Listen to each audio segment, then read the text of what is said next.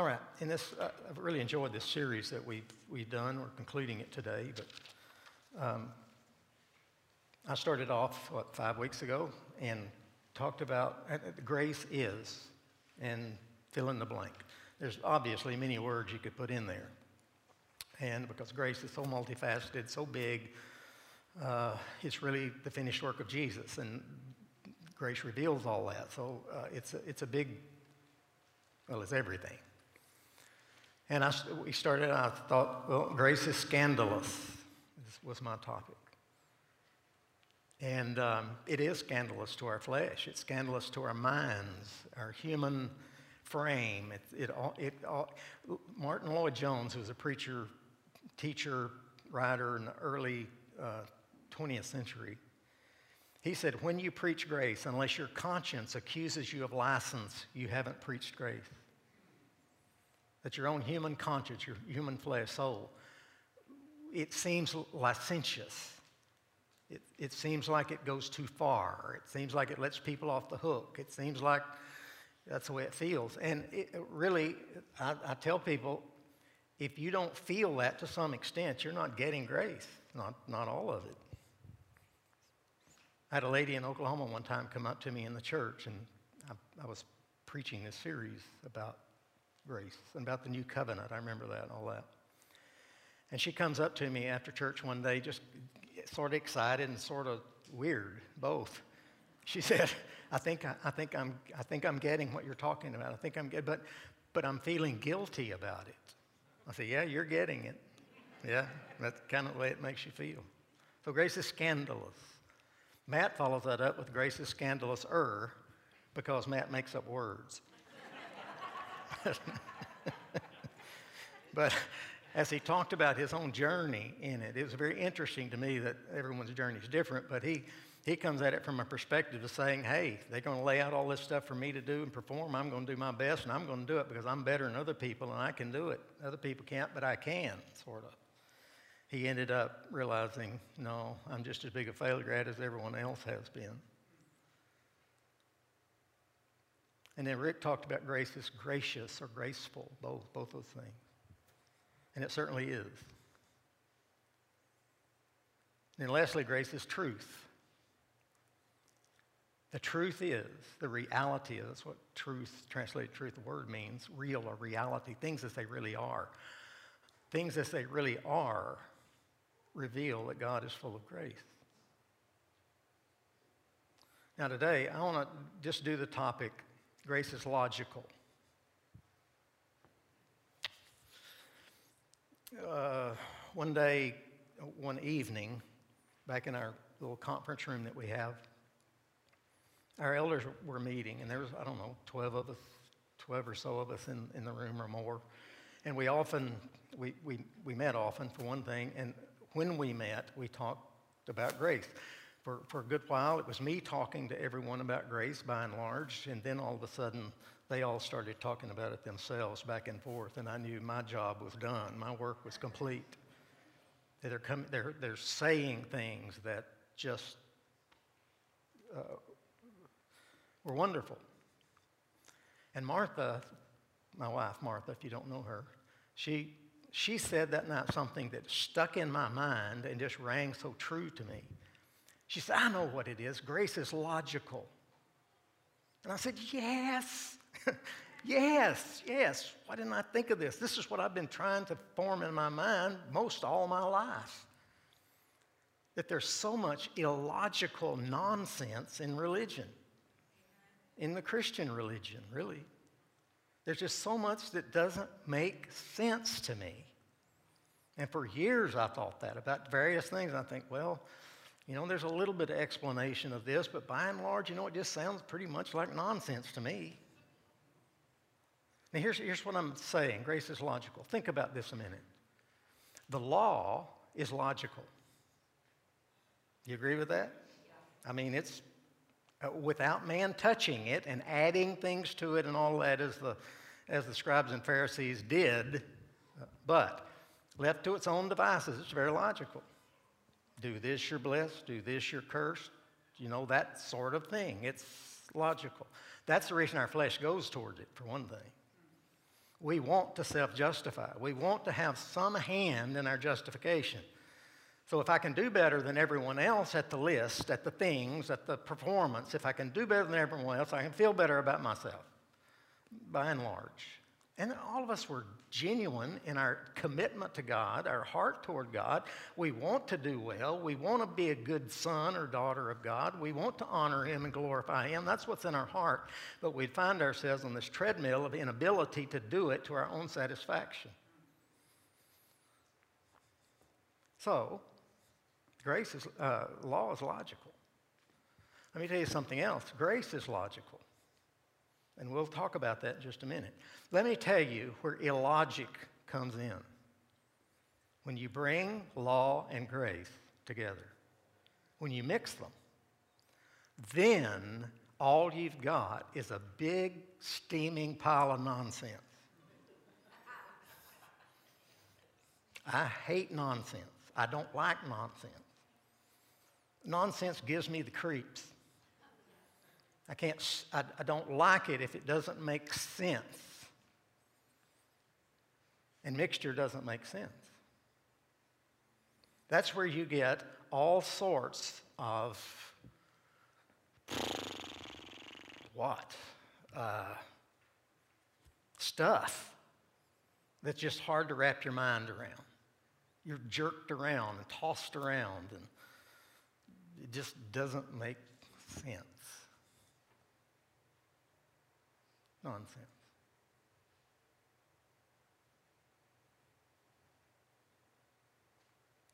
Let me just give you a, a few uh, little illustrations of that, and then I'm going to be done, and we're going to have some teaching on a little bit on communion and take it together. Did you know that there's over 40,000 denominations in the Christian world. Denominations and different teachings and different personalities, and, uh, but all of them essentially, at some measure, divided because of their stance on certain issues and doctrinal stances and theological issues and all of that. So, what you have in that is you have built in division, number one. I mean, there, we, denominations, and I'd, I'd been in denominations before. You try to get along, but you really don't. You try to fellowship, but you really don't. You don't really, really trust each other. There's confusion, there's division. Many times there's antagonism. And that's what the church world is like, with mixture reigning in its teaching and understanding. Um, just a couple of, couple of things. Let's take the issue of forgiveness of sin, for example. Uh, a part of my own testimony of understanding grace is 1 John 1 9. When I, when I saw that, it, it changed my life. If we confess our sins, he's faithful and just to forgive us of our sins and cleanse us from all unrighteousness. Law, mixture, reads that like this If we confess, he will forgive. But you got to keep on confessing and keep on being forgiven. Don't tell me that's not what is taught. It is. Now, the Baptists have a, have a twist on that that I'm acquainted with is that, yes, you confess your sins and then you're saved, and that settles your relationship with God. But you got to keep on confessing your sins in order to be forgiven even after you're saved, or your fellowship with God is damaged. You got you to keep short sin accounts with God. I've heard that before, haven't you? Keep short sin accounts. Don't let your sin build up without confessing it and taking care of it and repenting of it and feeling bad about it and on and on. Their, their process of getting you back to, you know, where you ought to be. I thought about that for years. I, did, I didn't teach that, but I thought about it for years. And in some ways, I was governed by that. I wanted to keep short accounts with God. I wanted to be open and be confess, confessing my sins and so forth. There's so much wrong with that, it's not, hard to know where to start. First of all, it's not logical. It's not logical. If you confessed your sins and he was faithful and just to forgive you of your sins and cleanse you from all unrighteousness, what else is there left to do? That's what I thought. It doesn't seem like there ought to be anything left to do in that whole genre of, of living, a genre of relating to God. It shouldn't be anything left to do. It says He forgave us of our sins. Which ones? I thought all, all, of them, because if all of them haven't been forgiven, then I'm not righteous, and I'm not righteous. I'm not in relationship with God or in union with God because I'm unrighteous. I can't be in union with the righteous God. That's, that makes sense to me.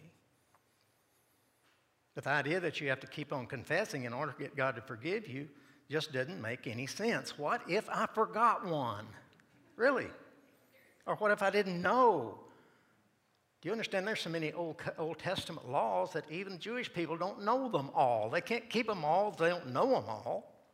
So they're not keeping all of those. They never have them, they never will. I never have, and I never will. So it doesn't make sense to me that you can in, inadvertently or and then there people would say well it doesn't really mean that it means do your best well no not really it's not logical. See what I mean? It never made sense to me. When it burst on, into my heart, and really the first thing that utterly, absolutely left me on the floor with my mouth open saying, Oh my God, is I realized simply that I will never, ever, ever have a sin that hasn't been forgiven. But he didn't stop there. See, that makes sense to me. I'm forgiven forever or I'm not forgiven at all. And it seemed to me like at that time, you know, Jesus did all this work, and then I got all this work to do too. Well, I don't have the capacity to do all the work. He knew I didn't, that's why he did it all. See, that was the kind of logical things that I was thinking. And then the end of that verse, it says it cleanses us from all unrighteousness. Well, how much unrighteousness is still there if he cleanses from all unrighteousness. How much is left? Well, none at the moment, but tomorrow there will be. See, you're back on that treadmill again. And that's essentially the way they use that verse. It is, I, I don't, I don't mean that it's on purpose or anything like that, uh, or, or, or trying to hurt anyone. I don't, I don't, I don't mean that. But to, but to teach you that you're righteous because of what Jesus did, and then you're unrighteous because of what you did. Seems like I'm as powerful as he is. Right? I can undo what was divinely done and given to me, I can humanly undo what was divinely done. No. God's smarter than that for one thing. He's not going to leave anything up to me or you. Because He knows me or you, and He knows we do not have the capacity to live out the standards. You understand that, right? So, He says He cleansed us from all unrighteousness. He doesn't stop there. He also gave us his righteousness, imputed his righteousness into us. So I thought, wow. That means my righteousness isn't mine, it's his. Therefore, I don't have to maintain his righteousness. He maintains his righteousness. I don't. See what I mean? That made sense to me, logical to me. And he says, cleansed us from all unrighteousness. And I, would heard this, you know, taught and that the blood of Jesus covers you, covers your sin, covers you.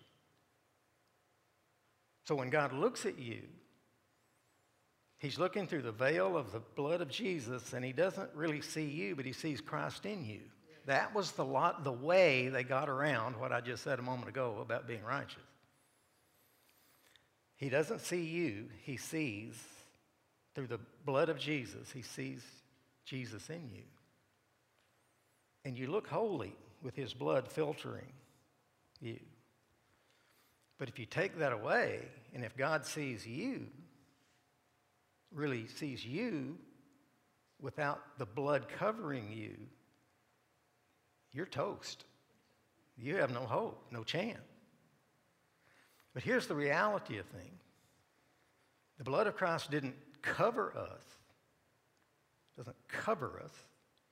The blood of Jesus did what, according to 1 John 1 9 and other verses? Cleansed us. Cleansed us. Cleansed us of all sin. Cleansed. That means, though our sins were scarlet, they are now white as snow. Though they were crimson, they appear as wool or white wool. He cleansed us. I'm.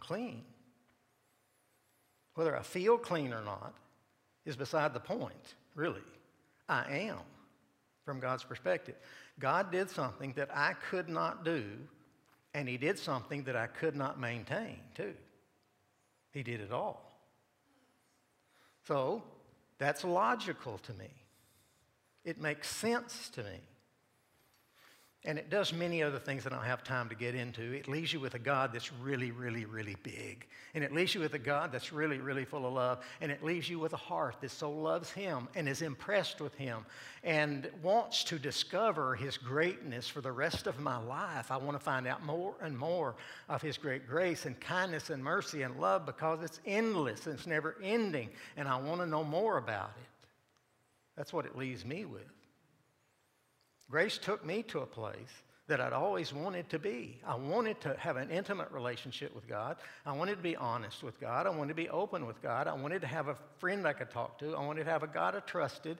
I wanted to have a God I wasn't afraid of. I wanted to have a relationship with God that left me somewhat breathless every time I thought about it. And that's what I have. That's what I discovered He's like. So it's life changing, it's logical. You take mixture out of grace, and it just makes a whole lot of profound sense. So, forgiveness of sins would be one. Another would be the whole area of eternal security. That's the title or the, or the label that I'm looking for there eternal security. Many denominational systems say you can get saved and then lose your salvation. If you do, you know, if, if you're bad enough, you, you can lose it. You don't have to be very bad to lose it in some cases, but you get it and then you can lose it.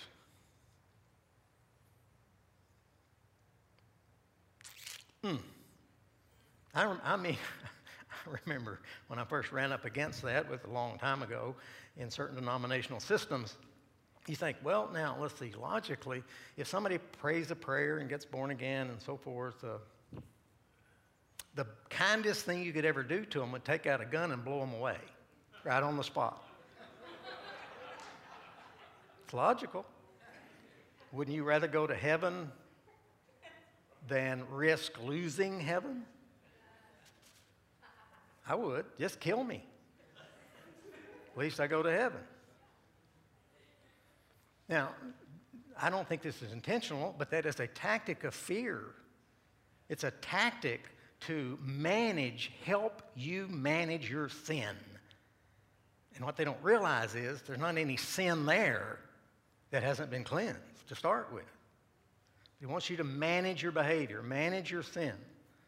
That's what really, fundamentally, all that mixture tells you to do is help you manage your sin and help you understand that you need to do what I want you to do. I, I, I don't do it very well, but I want you to do it real well. That might be a little harsh. I don't mean to be. That's the way it felt. Eternal security. See, anyone that sees things like that has a very, very low view of what happened when they were born again or when they were saved, when they came to believe. A very low view of that. Do you understand what happened to you when, when do you understand that your body became the temple of the Holy Spirit? Do you understand that you're a new creation in Christ? That you're brand new? All things are new, old things are passed away. It's brand new, everything's new, and it's going to stay new for the rest of your life, rest of eternity. Do you understand that you were adopted into the family of God, that you're a son of God, an heir of God, a joint heir with Christ? You're seated together with Christ in heavenly places already at the right hand of God, that all of these things are already accomplished for you? Do you understand that? Did you understand it then? Do you understand it now? Do you understand that you came into union with God? I'm in you, you're in me, and I'm in him. That's what Jesus said. It's magnificent what happened to you. It's magnificent what God accomplished in those in that time frame when you believed. He had already accomplished it. You just came aware of it and received it for yourself. That's a whole lot bigger than getting to go to heaven and then sinning and not getting to go to heaven and getting to go to heaven again and then not getting to go to heaven the next day and getting to go to heaven the next day, but not the next day, and all this stuff is just a fear tactic to keep people in line. That's all it is. It's not logical. Doesn't make any sense. What good is it? What good does it do? How does that add to your spiritual life and cause you to come to a place where you you have an intimate, emotional, always seems like, relationship with a loving father. What has that got to do with anything? It's illogical. Jesus said this in John 10. He said, My sheep hear my voice, and they follow me. He's talking to the Pharisees. The Pharisees are about to stone him for claiming that he was God, okay? And he said, you, you, if you don't believe me for my word's sake, believe me for my work's sake. The, the works that have been done in your presence. That really testifies to the fact that, you know, God and I are one. And they said, well, and he said, You don't believe.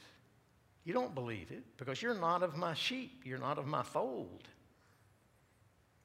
But he said, My sheep hear my voice and they follow me. And I give eternal life to them. Eternal life means eternal life, right? If it's, if it's eternal for two years and then I blow it and it's not eternal anymore, then it wasn't eternal. right? No. And I give them eternal life, and they shall never perish. They shall never perish and no one is able to snatch them out of my hand. My Father who gave them to me is greater than all, and no one is able to snatch them out of my Father's hand. I and the Father are one. I thought, sweet. Yes, that's logical to me that God is able to hold on what He divinely gave, hold on to what He divinely gave. What He divinely performed, He is able to continue to perform because it's already been performed. You're okay, you're safe in Him. He won't let you go. You think you could run away from God? Oh, come on. Where are you going to go? Where are you going? Well, I'm just going to, well, He just won't let you do that. He just keeps on pursuing you. You can't get away from God. It's logical. He's able to keep that which he performed. Makes sense to me.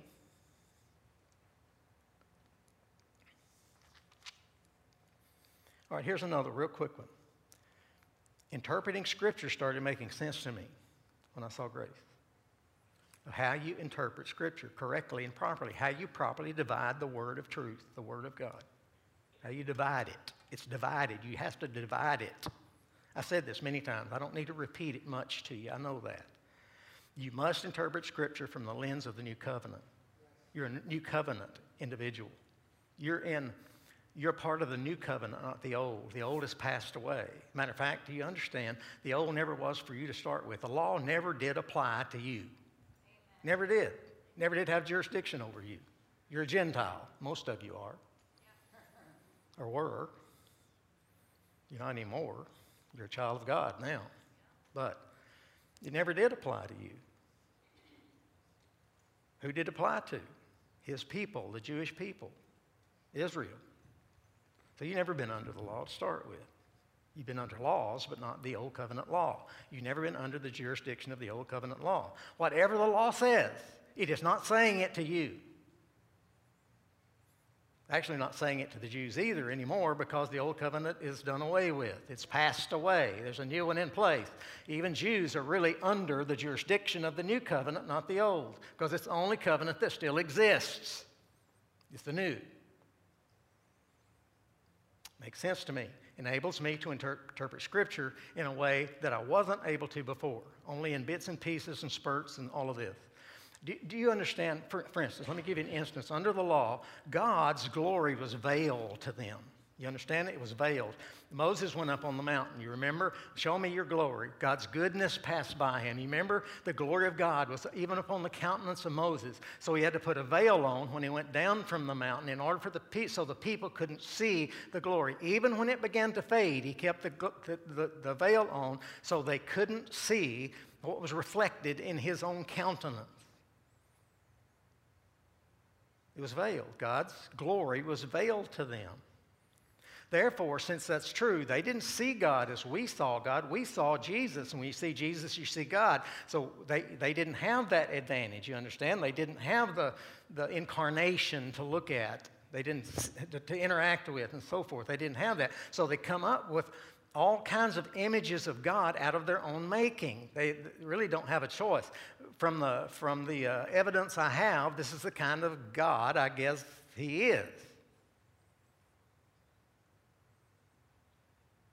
But we know he's not like that. Why? Because we see Jesus. The Word reveals Christ. All of it reveals Jesus. It reveals Him. And when you see Him, you've seen the Father. When you've seen me, you've seen the Father. I am, He is the exact representation of the Father, even in His uh, um, personality. He's exactly like God because He is God. Don't look anywhere else. So never allow the Old Testament covenant to influence your interpretation or understanding of who God is. It's looking in the wrong place. Don't allow anything pre New Covenant, which is, was signed, sealed, delivered, and given to us at the death, burial, and resurrection of Jesus. Before that, you're not going to get a clear understanding of who God was unless you see it through the new. Even in Jesus' own teachings, you won't. Look at the teachings on the Sermon on the Mount. He said lots of stuff in there. I'm not saying any of it's bad. It's not. It's good. I know exactly what he was doing. He's raising the standard for the Jews, to, for them to understand that really the old covenant is not adequate. I'm going to show you something new. You couldn't keep it anyway, so he just kept raising the stakes and raising the bar for them, even in the Sermon on the Mount, of saying, You may think you're doing fine, but you really aren't. You really aren't. So when he says things like, you know, if your hand offends you, cut it off. Okay, all right, all the rest of the stuff Jesus said is literal, but this is allegorical. Ah, you don't want your hand cut off, right? Nope. Okay, that's allegorical. It's, it's as serious as that. I mean, that's not, not literal. But you take a lot of the rest of it literally and apply it literally. So let's apply it literally. Is that what he said? Under the law? Yeah. Yeah. But we don't believe that. We don't believe you should cut your hand off if your hand offends you, pluck your eye out if your eye offends you. It's not logical. Doesn't make sense. So, the interpretation of Scripture is a very important part of my understanding of grace, and it makes sense. I can interpret the old. I find Jesus in the old. I see patterns in the old. The old is the new concealed, the new is the old revealed. The new reveals the old for what it was, what it was meant to be. Does that make sense to you? Um,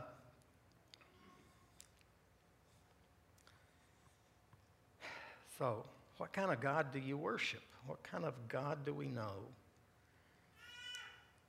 George MacDonald said this. He said, Many a good saint will one day be horrified of the things they thought of God. I believe that's true. Many a good saint will one day be horrified at the things they thought of God. Grace is logical, folks. It makes sense. Okay. Joey Chase is first, he, he's one of my son in laws, okay? Joey and Wendy, she was the one singing on this side, Abby was the one on this side today. But uh, Joey's taught, taught classes here. He's been involved in the church from the very beginning. All of us have from the very beginning of the church, uh, so forth and so on. And in this last while, the Lord's been speaking to Joey about communion in the season of time that we're all living in, the difficulties of the times we live in. Uh, Joey's an elder, he's also on our board, and he's a great guy. So I want you to come, Joey, and teach us some things about what you've seen about communion. And then we're going to take communion together and celebrate our union with Christ and what his body and his blood has done for us. Thanks, Clark. Yep. Hello, everyone. Greetings to everyone on live stream. Uh, yeah, this was something that was interesting. About two years ago, I started praying about communion because I, I wasn't, uh, I felt like I wasn't really absorbing the fullness of it. You know, it's not that I didn't have a massive appreciation for what Jesus did. Of course, that's everything. But there was just more to it. I felt like there was more to it. And he didn't really, I didn't really hear from him much until about four months ago. And, and he sort of answered questions I had about it. Um, and, and he did that in the context of other prayers I had that have to do with kind of where we are in time now. And um, one thing I will say is that when I think about communion, I think I don't just think about the past. I actually think a lot about the future, and I feel really optimistic. And um, I think that, you know, it's funny because when I started praying about this, it was kind of like opening up an onion, you know, and, and, and there's all these layers. But the difference is that the layers get bigger and bigger and bigger. And I started to see things differently. And one of my favorite things that Jesus said was, He said, you know, um, the kingdom of God is at hand. Repent enjoy the good news, essentially, is what he said, right? Enjoy the gospel. And the reason I liked that so much is because it's just, it, it, what he's saying there is he's saying, change the way you process information, change the way you think, because if you don't, you're not going to understand what I'm saying. You're going to think a kingdom is just rock and stone and walls. Um, if you do process the way, if you start to change how you think, you're going to look forward to this because there's a lot of good news. So I started doing this in, in the context of how I was praying about communion. And so I just want to take about 10 minutes here, share this with you, and then we'll do communion. Um, I have my, my son Clark is over here, and I took them out for dinner actually on Friday night. And I was talking to them about some things that had happened to me when I was younger in the business world. Uh, and miracles that God had done for me, where I just had to kind of throw a Hail Mary and just, you know, it was like, I was just about to get destroyed financially. Uh, and some of the ways He saved me, and it was interesting because I tied it into the context of where we are right now in our culture, and I saw it in their eyes. I could just tell. They were like, you know what, Dad? We're confident. Like, we feel good. Like, they, my kids are not naive about where we are, uh, but they're, they're, not, they're not naive at all, yet they're still totally optimistic about their future. My boys are completely optimistic about their future. So, how does this tie into communion? That's what I want to explain. I think, as I've been processing this, I think the primary reason, I, I, never asked the question, why does he want us to remember? Why does he want us to do this in remembrance of him? And I never asked the question because I felt like it was too obvious. The answer was too obvious. But I think the primary reason, the apex reason why he wants to do it, sort of the Everest of reasons, is so that we understand not just how we're empowered to live a life of eternity, but so that we understand how we're empowered to extend grace. I think it's so much about extending grace. And uh, I'll give you a little bit of context on that. Personally, I've been really, uh, I usually love people. I'm a person, a people loving person for the most part. But this season, the last year and a half, the last two years, and I'm sure everyone in this room, if I asked you to raise your hand, if your life has been turned around 180 degrees, I imagine everyone would raise their hand. In fact, there are probably few people in the world that wouldn't raise their hand at that, at that question. And I feel like everyone here knows the pressure that's out there, the tension that's out there, and it's affected me, and I've, I've allowed it to affect me more than I, I wanted to. And this is something I, I prayed about. I, you know, I've been taking road trips a lot in business, and I love it because it's time away from, from the world, kind of in a way, and it's time where I can talk to the Lord. And I've been, you know, frustrated because, you know, I, there's a lot of reasons that you can have to be angry at other people with what's happening in the world, right? And I can think of, you know, I do a lot of research, and I can think of a million different logical reasons why I could justify, in a worldly sense, being angry at these people, putting these people in this camp, putting those people in that camp. I could uh, win a lot of arguments on Facebook, I think, you know, if I wanted to do that, right? But I was thinking, where does that leave me? It just leaves me with a twisted gut. And where does it leave them? It leaves them totally in the dark. You know, Jesus said, you know, we are the light. You know, a city set up on a hilltop, it can't be hidden. And then he points out the irony of, you know, you light a lamp in the house and you cover it with a basket, and, and there's nothing there.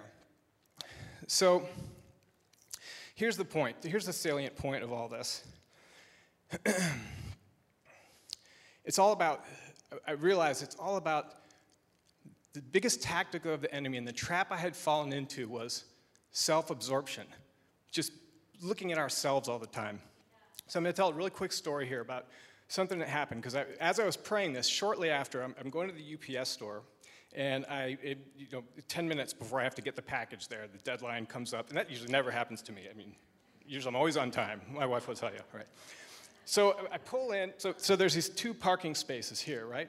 So I, there's, and there's a woman that kind of comes in just after me in this van, and she kind of covers this first parking spot. So the logical spot is for her to park here, but I'm kind of there.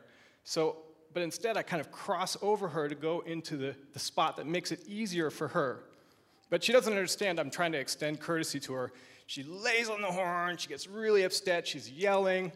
And I'm thinking, you know, I've got a lot of tension too. I mean, this would be a good excuse. I could get out, yell at her, it might feel really good. We could both yell at each other, and we would both know it's not really about this. It's about venting our last two weeks of frustration on each other, right?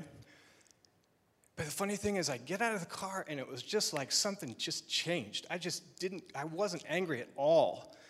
And I got out of the car and she started to get really intense with me, like it was going to be an argument. And she just looked at my face and she knew something was different. It was, I diffused the argument, just, and it just, it wasn't me. It was, it was really was, it was he who was in me. It was. And the, I said to her, I said, you know, I, honestly, I was just trying to help you. I, I wasn't trying to get in the way. That's a hard thing to say if you're, if you're angry in a way. You know, that comes across as passive aggressive, but it didn't because it was real and authentic and she knew it. And she just melted. She just softened up totally. And it made me realize, like, the opportunity we have to be the light in this darkness. And so then I started thinking about communion, and I started thinking, what is it really? when we're eating the bread, and those of you here who are here and you, and, and you saw uh, Pastor Clark talk about the, uh, the, Feast of Passover, we know that bread, the unleavened bread, unleavened re- represents sinless, right? Leaven represents sin. So when we're eating the bread, we're, we're, we're testifying to a sinless composition, a, sinful, a sinless nature. And so, what is the greatest tool that we have in that sinless nature when we eat the bread? The greatest tool we have is we don't have to keep looking at ourselves and focusing on ourselves. You know, and, and I was thinking about it, like it frees us up. And I was thinking, you know, have we really, collectively, in the last 2,000 years, has the church really done that? Because when you do that, when you totally free yourself up, it allows you to reach out to other people. It allows you to extend grace. And that's why I think communion is so much about that, because the freedom we have in not looking at ourselves, not focusing on our sin, not doing all this stuff, not forming 40,000 different denominations the freedom in that is massive. And that's why I think the greatest purpose of communion is, is our understanding how we're empowered to extend that grace. And you know what? The world, I would argue, has never needed it more than they do now. And I would also argue that we have never been better equipped to do it than we are now because you can only do it through the lens of grace. Because if you don't have that lens of grace, you're never to, you're, always to be looking at yourself. You know, and that's the thing is, I think about, I think about uh, just in general, it's almost like, the best way to put this is it's, it's, it's like people, see, what was I going to say? I had a point that I want to make. I don't want to drop my point here. Um, oh, yes, this is what it is. Okay, Here, here's a, a, little metaphor I want to share with you. This is something I think about a lot, and it helps me kind of remember um, the importance of the power we have in not looking at ourselves and focusing on ourselves. I always think of this scenario. It's like a, it's like a soldier, and he's going to, he, it's like he's going to rescue his family, and his family's captured. I always picture it like they're in North Korea. They're in the worst, darkest place, right? And and he's totally on hold. He's miserable. He doesn't, he'd rather not live, but he has an opportunity to go save his family. All he does is train and prepare to go rescue his family. And, and, he, and, he, and he, his whole focus, everything is about that. So the moment comes, he's going to rescue his family, and he gets shot in the shoulder. And immediately, 100% of his focus goes to himself. He's focused on his wound. That's all he can do. Immediately, he is eliminated from focusing on rescuing his family. To me, that bullet is like the law. It's like religion. It's, it's, it completely distracts us, it completely throws us off. And I can't think of a time where the church collectively has ever been free of that distraction, ever. I can't think of a time where that's ever happened. And that's the miracle. And that's what's so amazing about communion. So I was kind of thinking about, in this sense, the church, I feel like Paul, you know, he said, We are saved by grace, we are saved by grace through faith. It is not of works. It is a gift from God. And it's like he took a baton, he cracked the ice. He cracked the ice for grace. And all of a sudden, he handed us a baton and said, Here. And the church kind of really didn't do anything with that baton. I mean, we did a lot of great things, right? We clothed people, we, we sheltered people, we, we shared great messages. But, but really, if you're not acting through, through grace, if you're not acting through that lens of grace, it's nothing. It's nothing compared to what we're doing. And to be honest with you, as much as the Passover feast was a precursor to Egypt, to the Israelites going out into Egypt, quite frankly, I believe the Last Supper was a precursor to where we are right now I believe we've never been in a place to do what we can do right now. And for me personally, I just wanted to spend the rest of my life. I want to grab that baton, I want to run across that field, and I want to extend our inheritance. Because it's about extending our inheritance. And, and so I believe, honestly, we have an opportunity to create the brightest light the world has ever seen.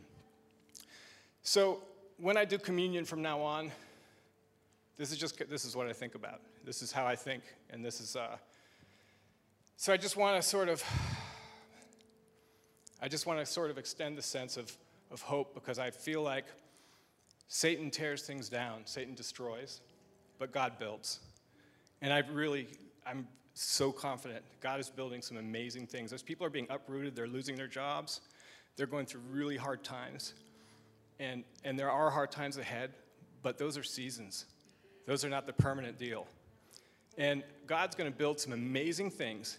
And I think the key to it is for us to repent, to constantly change the way we process information, because if we don't do that, we're not going to understand where the church is going to the fullest extent. We're not going to catch the gravity of what God's going to do. But if we do that, if we constantly keep our mind open, we're going to catch something that's going to be amazing. I think it's going to be beyond anything anyone has ever seen, and we have some opportunities that are, that are really fantastic. So if you would grab this thing here, and I'm hoping that when I open this, it doesn't pop. I'm a little afraid that's going to, in front of everyone, pop out of my shirt. So I'm going to extend it out. Oh, the first one is the, the bread. Okay, let's start with the bread.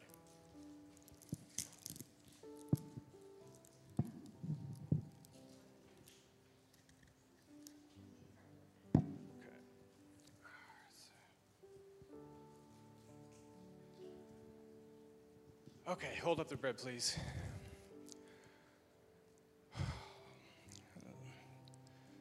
Lord, you said this is this is my body.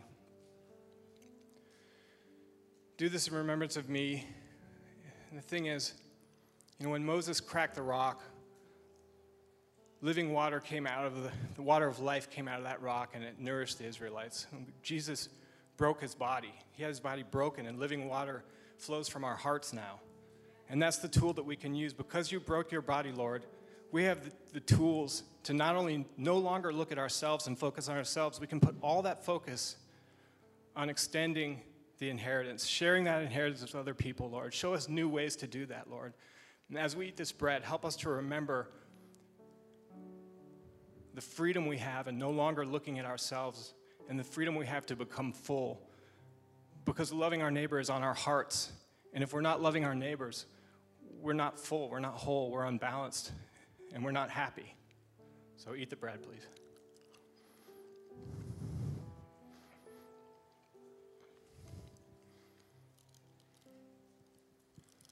Okay, so here's the wine, the, the juice. This is not wine, this is juice. But for those of you on live stream, if you want to have a little wine, maybe this is the opportunity. Okay, so um, this is the blood of my covenant, he said. I just ask that when you, when you prepare to drink this, think about the fact that we have the opportunity to abide in the vine, and that the only way to truly abide in the vine is by, is by recognizing what he did with the bread as well, representing that the, the, the blood has cleansed our sin so that we no longer have to look at ourselves, so that we can now abide in the vine, so that we can reach out to others, so we can not be that vine that grows out into the dirt. And if it does, he'll, he'll take us and he'll remesh us into the wine. But this is the opportunity we have. So drink the juice, please. Okay.